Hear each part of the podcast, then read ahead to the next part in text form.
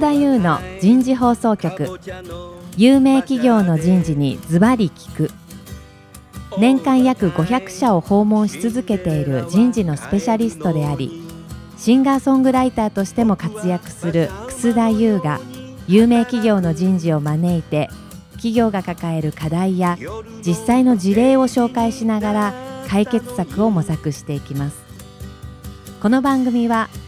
株式会社マネジメントサービスセンター。日本オラクル株式会社。ビジネスコーチ株式会社。株式会社ワークスジャパンの提供でお送りいたします。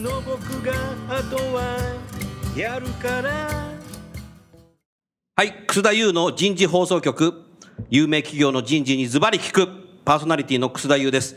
えー、皆さんこんにちは。今日は東京港区の外苑前にある日本オラクルさんの14階のフロアから番組をお送りいたします。今日から4週にわたってお送りするテーマは、タレントマネジメント具体的実践のヒントを探るになります。えー、今日の第1回目のテーマは、タレントマネジメント実践における企業の悩みになります。早速ですが、ゲストの方をご紹介いたしましょう。TIS 株式会社産業事業本部エンタープライズソリューション事業部エンタープライズソリューション第3部主査の板井夏江さんです。板井さん、どうぞよろしくお願いいたします。よろしくお願いいたします。ありがとうございます。続きまして、プロファイルズ株式会社ディレクターパフォーマンスコンサルタント水谷久義さんです。水谷さん、どうぞよろしくお願いいたします。はい、お願いいたします。最後に今回のスポンサーを務めていただいています、日本オラクル株式会社人事本部人材組織開発部ディレクターの今井明さんです。今さん、どうぞよろしくお願いいたします。こちらこそよろしくお願いいたします。はい、今日はこの3名にですね、えー、いろんな話を切っていきたいなというそんなふうに思いますので、どうぞよろしくお願いいたします。さああ早速なんですけども、えー、板井さん。はい。最近のねこのタレントマネジメント実践における企業の悩みですけどお客様はどんな悩みを持ってらっしゃるんだろう？はい。弊社がお聞きしているお客様のニーズとしましてはまず一番多いものは、はい、人事における課題にあのやりたいことが山積みで一体どれから手をつけるべきかわからない確かにね今はねやっぱり先の見えない時代だし、はい、今までの当社の人事がやってきてない新たなことをやっぱ取り組んでいかなきゃならない中でやっぱりね山積みになってる会社多いんですよ。課題がゼロの会社だったら多分ないと思うので、うん、そうですね、うん、だからそういう中でやっぱりそうか。そういった形でね皆さん TI さんお客様と接していくと多分あれなんだね。いろんなそういうことを聞いてくるんだね。はい。なるほどね。そうですか。でそういう時どうされてるんですか？えーと、そういった場合はですねあの、うん、弊社からのご提案としましては、うん、まず最初に現状の把握をきちんとデジタルにしてみましょうという形でご案内することが多いです。現状の把握ね。はい。なるほど。ちなみにあの TI さんは僕自身昔東洋情報システム会社名の時から僕知ってんだよね。はい。僕一番最初知ったのはね多分ねもうね25年ぐらい前だと思うんで、うん、昔あのオフコンをねはい、ディーラーさんとして多分販売したと思うね。僕その頃あの田町の電機メーカーで。田町の。なるほど。田町の電機メーカーにいたんで。よくよく知ってるあの頃から。ありがとうございます。25年からもうもう30年近く前じゃないかな。でも何回も行ったことありますよ私。あありがとうございます、はい、そうですか。そうするとだからもういわゆるオラクルさんのパートナー企業でもあるんだね。はい、その通りです。うん、そういった形でお客様にいろんなことをね、それぞれ提案してるんですよね。はい。なるほどね。そういう中でタレントマネジメントシステムをお客様にやっぱいろいろどうですかっていうことを聞きに行くと、まず何から手をつけていいかわからないと。はい。ああ、それはなんとなくありそうだね。はい。うん、なるほどな。でその時どういった形でそこからお話を続けされてるんですか？あのそうしますとまず何から手をつけるべきかわからないということで、うん、あのお客様がこう現状をなんとかこう仮説を立てようという形で、仮説をねあの社内でいろいろヒアリングをされるっていう形で動かれることが多いと思うんですけれども、うん、まずありものの現状のデータから状況をですねデジタルに分析してみると何が課題か、何が今問題として起きているかということが把握できますよという考え方があると思うんです。おっしゃる通りだね。なるほどね。まあ多分現場に訂正事項を聞くと人によって言うこと違うし優先事務多分違うと思うし、多分ねこれ社員の数だけ違うんじゃないかなってそうですね。なのでなかなかそのヒアリングで集めても納得感が得られなかったり、結局結論出ないっていうことがあるのでうん、あの数字できちんとうん定量的に。なるほど水谷さん笑ってるけどプロファイルの水谷さんなんとなく分かりますそういうことで。そうですね。そこはあの人事の方の苦労も多いんじゃないかなというふうにうん、そう思いますね訂。正事項だけじゃダメだね多分ね。はいうんね本当に思ってんのかなんとなく思ってんのかっていうのがあるから。そうですね。その定量情報をもとに判断していただくと、その定量情報でまんまそのままうん進んでいただくというよりは、うんそれをあのベースとして判断いただくというのが一番いい意思決定かなと考えております。なるほどね例えば具体的に人事の定量情報っていうとどんなのが挙げられますか？本当にベースにはなりますけれども、うん。まず何人入ってきてどの職種の方がうん。毎年何人入ってきて何人辞められているとか、リテンションの話ね。そうですね。でどこからどこへの等級にどれだけの方が上がっていてどれだけの方が滞留しているとか、うん。パフォーマンスの話とかね、そうですね。体力の話とかそういったことがなんとなく分かっていても定量的にこう可視化できる状態になっていない。なるほど、データの見えるか。そうですうね、ん、なるほどね。でもそういうのって、多分人事の一担当者が、表計算ソフトの中になんか持ってたりするかもしれないね。そうですねそれがやっぱり人事全体で使ってない。それを会社として活用してないっていうこともあるかもしれないね。うん、でも、そのデータ自体も、どんどん古くなっちゃってて、全然活用してないし、うん担当者変わると、その格納の仕方もバラバラになってたりする可能性っていうのはあるので、だから何か手をつけるべきかでわからないっていうことの中で、やっぱデータを使うということだと、一つはやっぱり仮説を立てられる力っていうのは必要だなというふうに思ったな。いかがですかね、はいその辺。あおっしゃる通りだと思います、うん、だから例えば、なんで辞めるのかな、ん。いい会社なんだけど、以上じゃさ、次のアクションが ないな。見つかってこないですよね。そうだね。ですね、それでやみくもにこう施策をもう思いついたことからバンバンバンバンその退職の施策を打って、うん。結局退職率は下がったけれども、うん。何が効いてるのかわからないっていう状態のお声をよく聞きます。うん、なるほどね。そこはやっぱデータをやっぱりきちっと、まず最初仮説立てて、はい。それに合ったデータをきちっと取って、それをやっぱ活用していくっていうことをやっぱりソリューションしていかないといけないかもしれないね。はいなるほどな。うん、それもでも面白いね。他には何から手をつけるべきかってわからないっていうのは今採用の話をされてたけど、他にも何かありますか？他にあの何から手をつけたらいいかわからないというお悩みでは例えばその戦略の大きさと足元うんのところの基盤固めっていう問題があると思うんですけれども、はいグローバル人材戦略ですとか、うんそういった大きなことを始めよう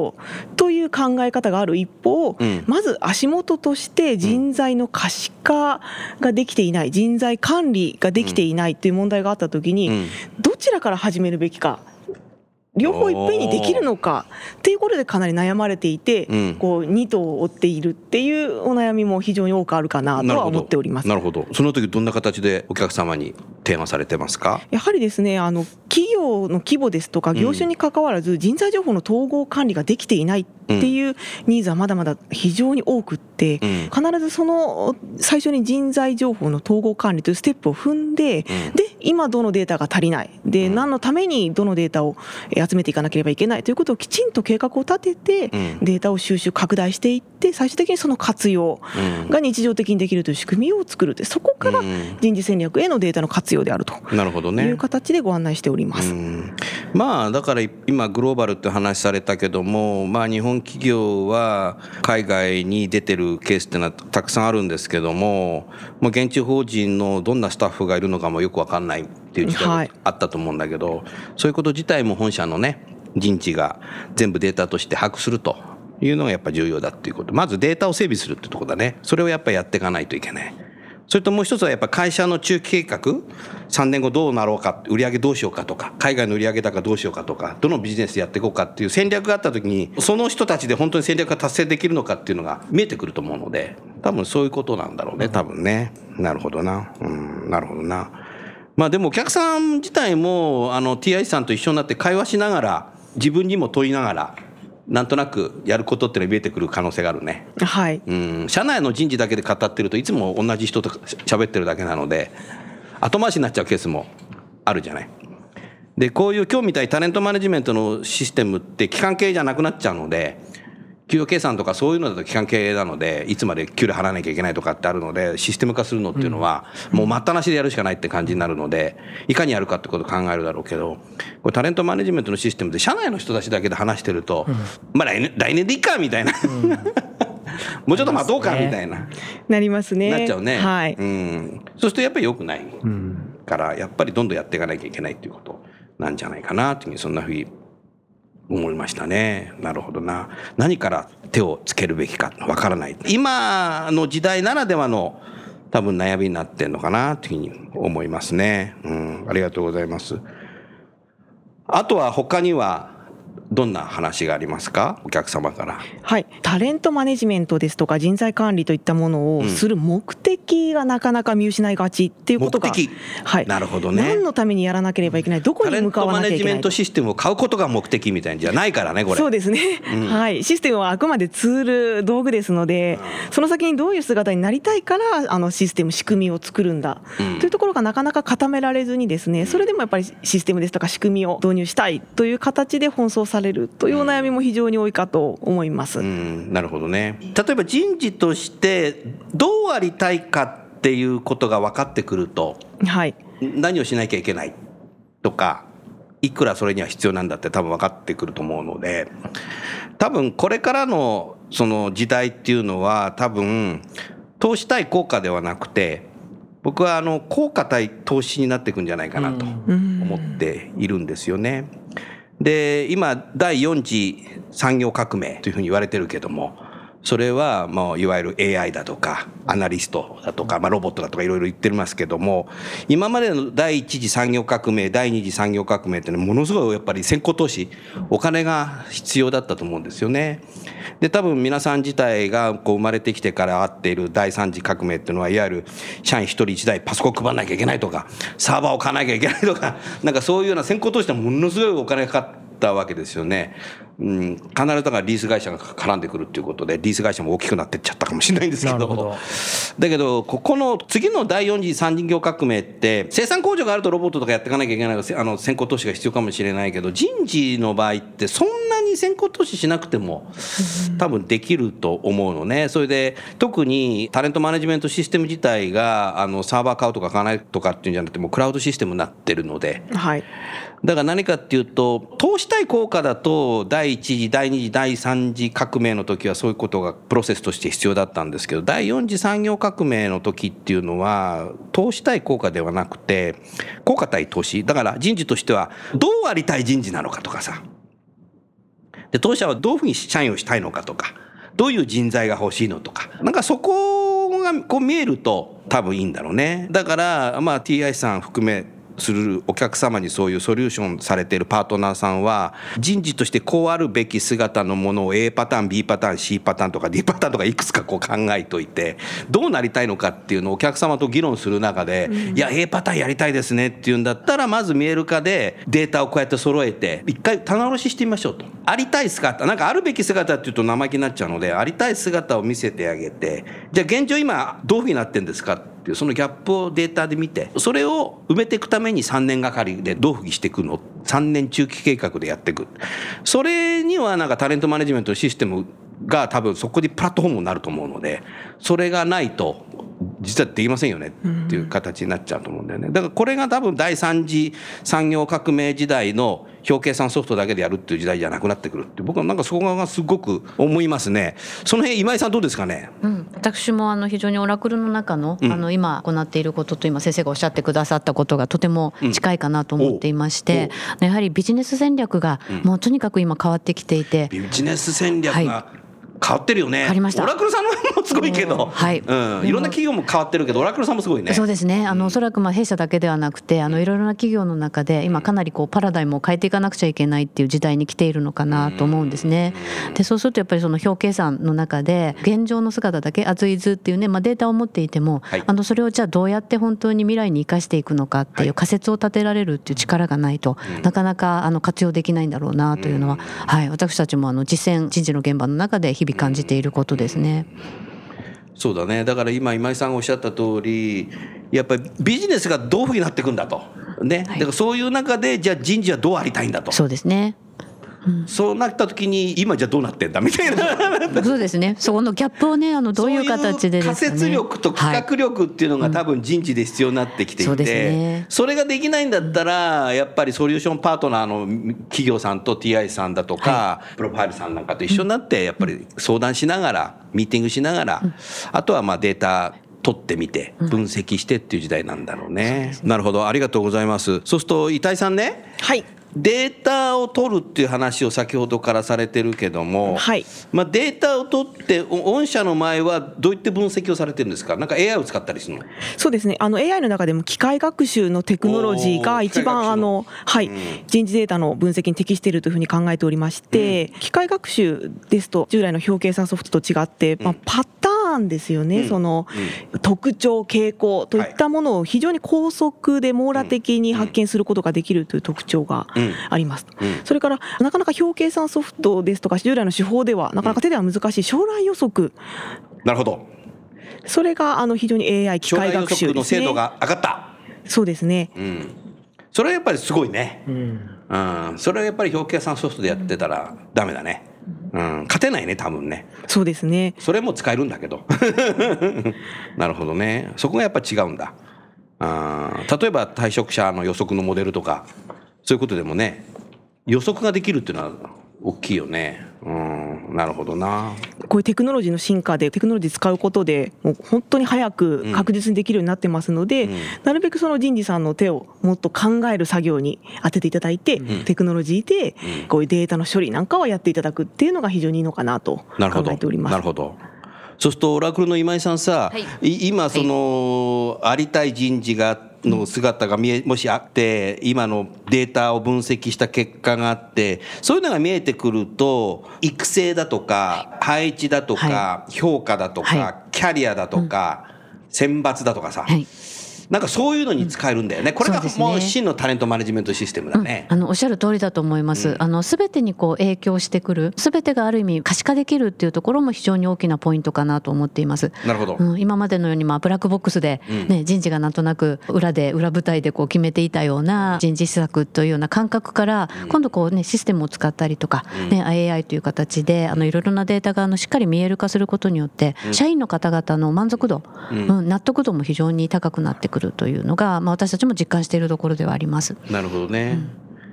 だからいわゆるタレントマネジメントシステムを買ったら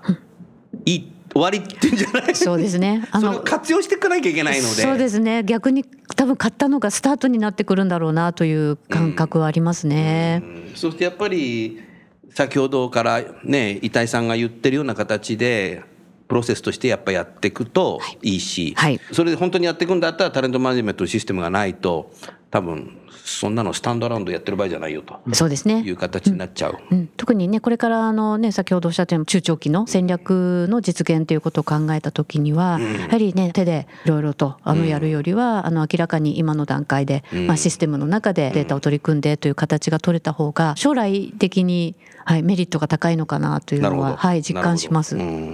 と遺体さんね、ぜひ来週はさそのデータ活用した AI を活用したタレントマネジメントの事例を少しね、はい。話をしていただきたいのとあとはまあ4週目にはあの今井さんオラクルさんのさ、タレントマネジメントシステムのさ、はい。事例をさ番組で承知しましたてる方におはい話しいただければはいとかいいかなというふうに、秘密の話を秘密の話ダメだ、ピーとかって楽しみですね。楽しみですね。ああ、水谷さん楽しみ。はい一緒に一緒に勉強しましょう。はいうん、なるほどね。そういうことなんだろうな。でも今日の話をね聞いていてすごく思ったのが、多分タレントマネジメントシステムをやっぱそういった形で活用していく企業。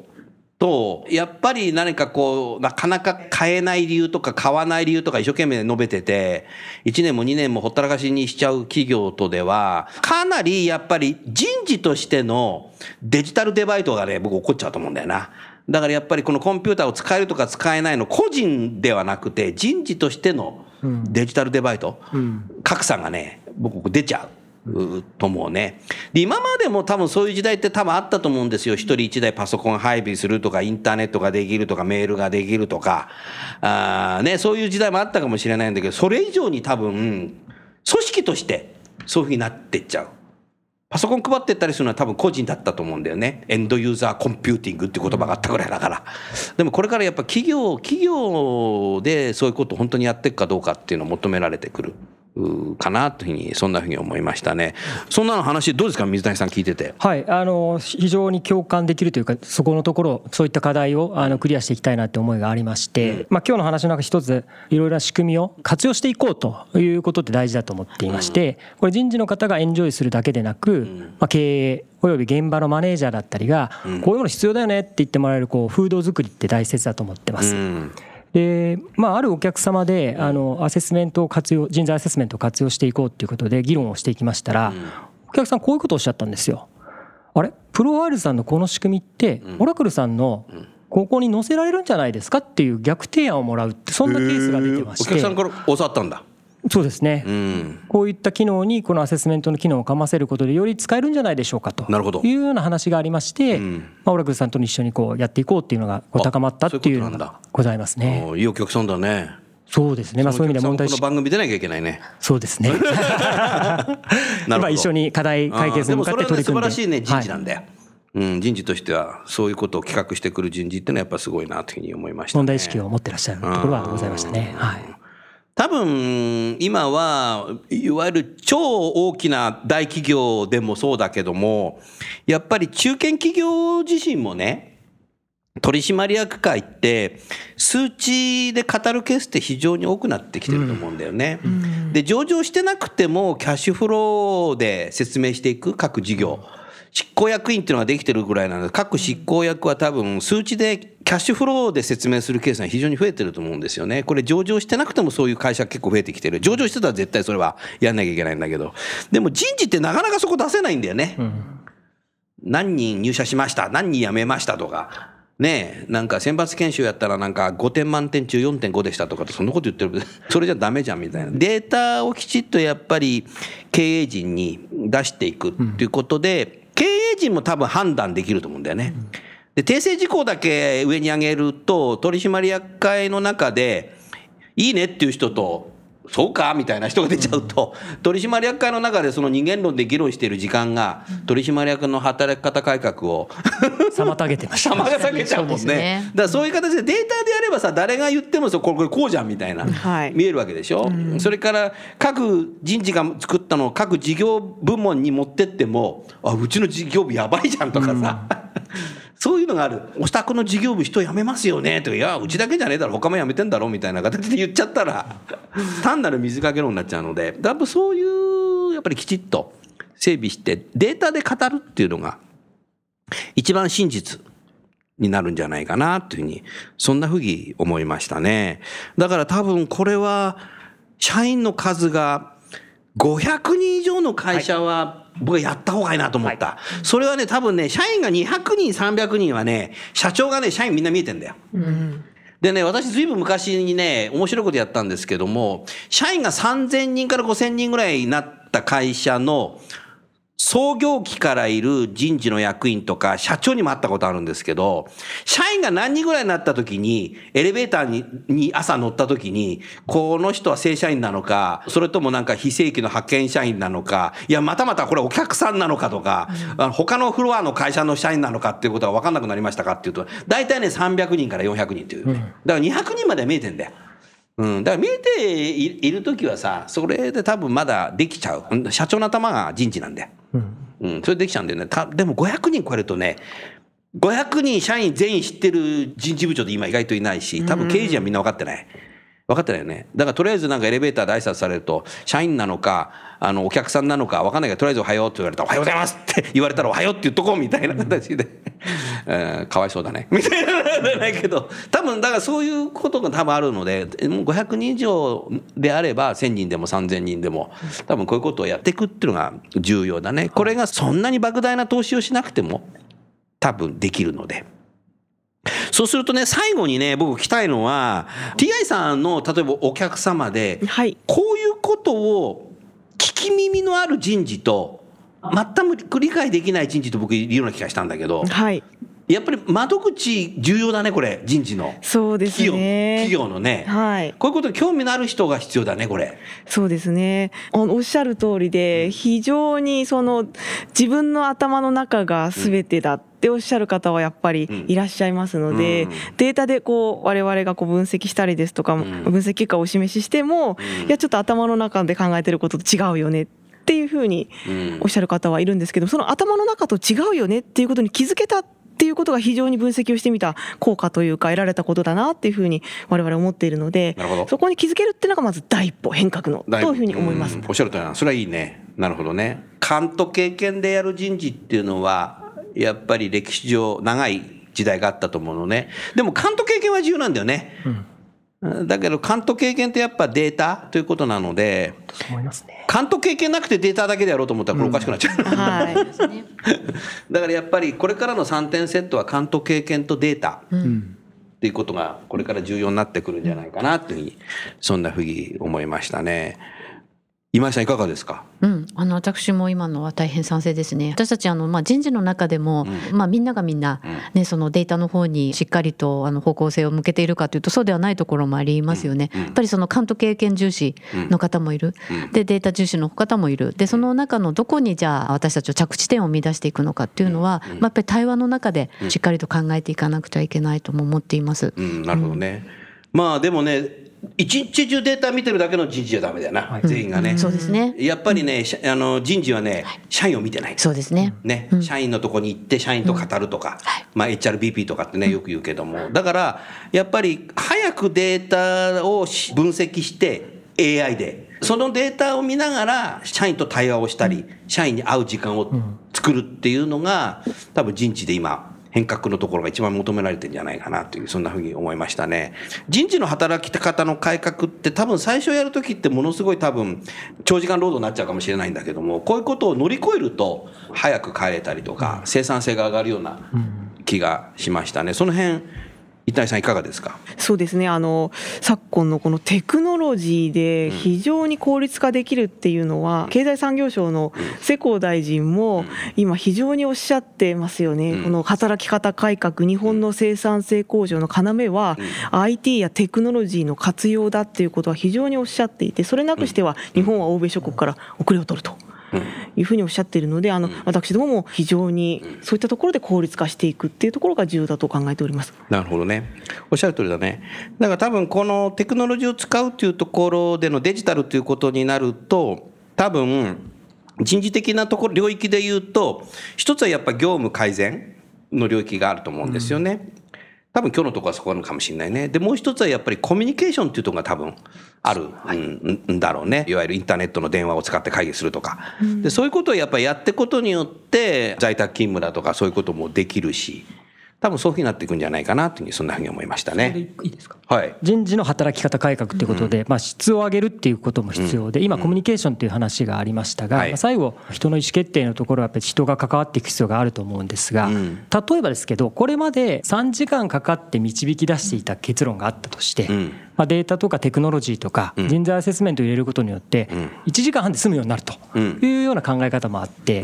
実際、当社のお客様と話すときに、アセスメントのデータをかませてはい、コミュニケーションすることによって、話す時間そのものがあの短縮になったと、こういうことを言っていただくお客様も存在しています。いいですね。はい、ありがとうございました。それではちょうど時間になりましたので、えー今日はこれで終わりたいと思います。えー来週はデータを徹底活用した AI を活用したタレントマネジメント例ということで、何を KPI にするか悩んでいる企業へのアドバイスということでですね、皆さんとお話をしていきたいと思っています。最後にゲストの方をご紹介して終わりましょう。えー TIS の伊井さん、えーそれからプロファイルの水谷さん、オラクルの今井さん、どうもありがとうございました。こちらこそありがとうございました。えー皆さん、こんにちは。パーソナリティの楠田優です。えー先週来ずっとですね、えー私の10月28日のコンサートのお知らせをしてきましたが、メンバーの一人のですね、疾患により出演ができなくなりましたので、コンサートを中止することになりました。つきましては、前売り券をお持ちの方は、払い戻しを現在行っています。えー期間は11月4日夜の23時まで。にローソンまたはミニストップ店舗で実施をしておりますので払い戻しの方はそちらにてお願いいたします。どうぞよろしくお願いいたします。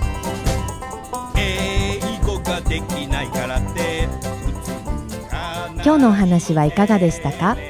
楠田優の輝け飛び出せグローバル人材とともにエンディングといたします。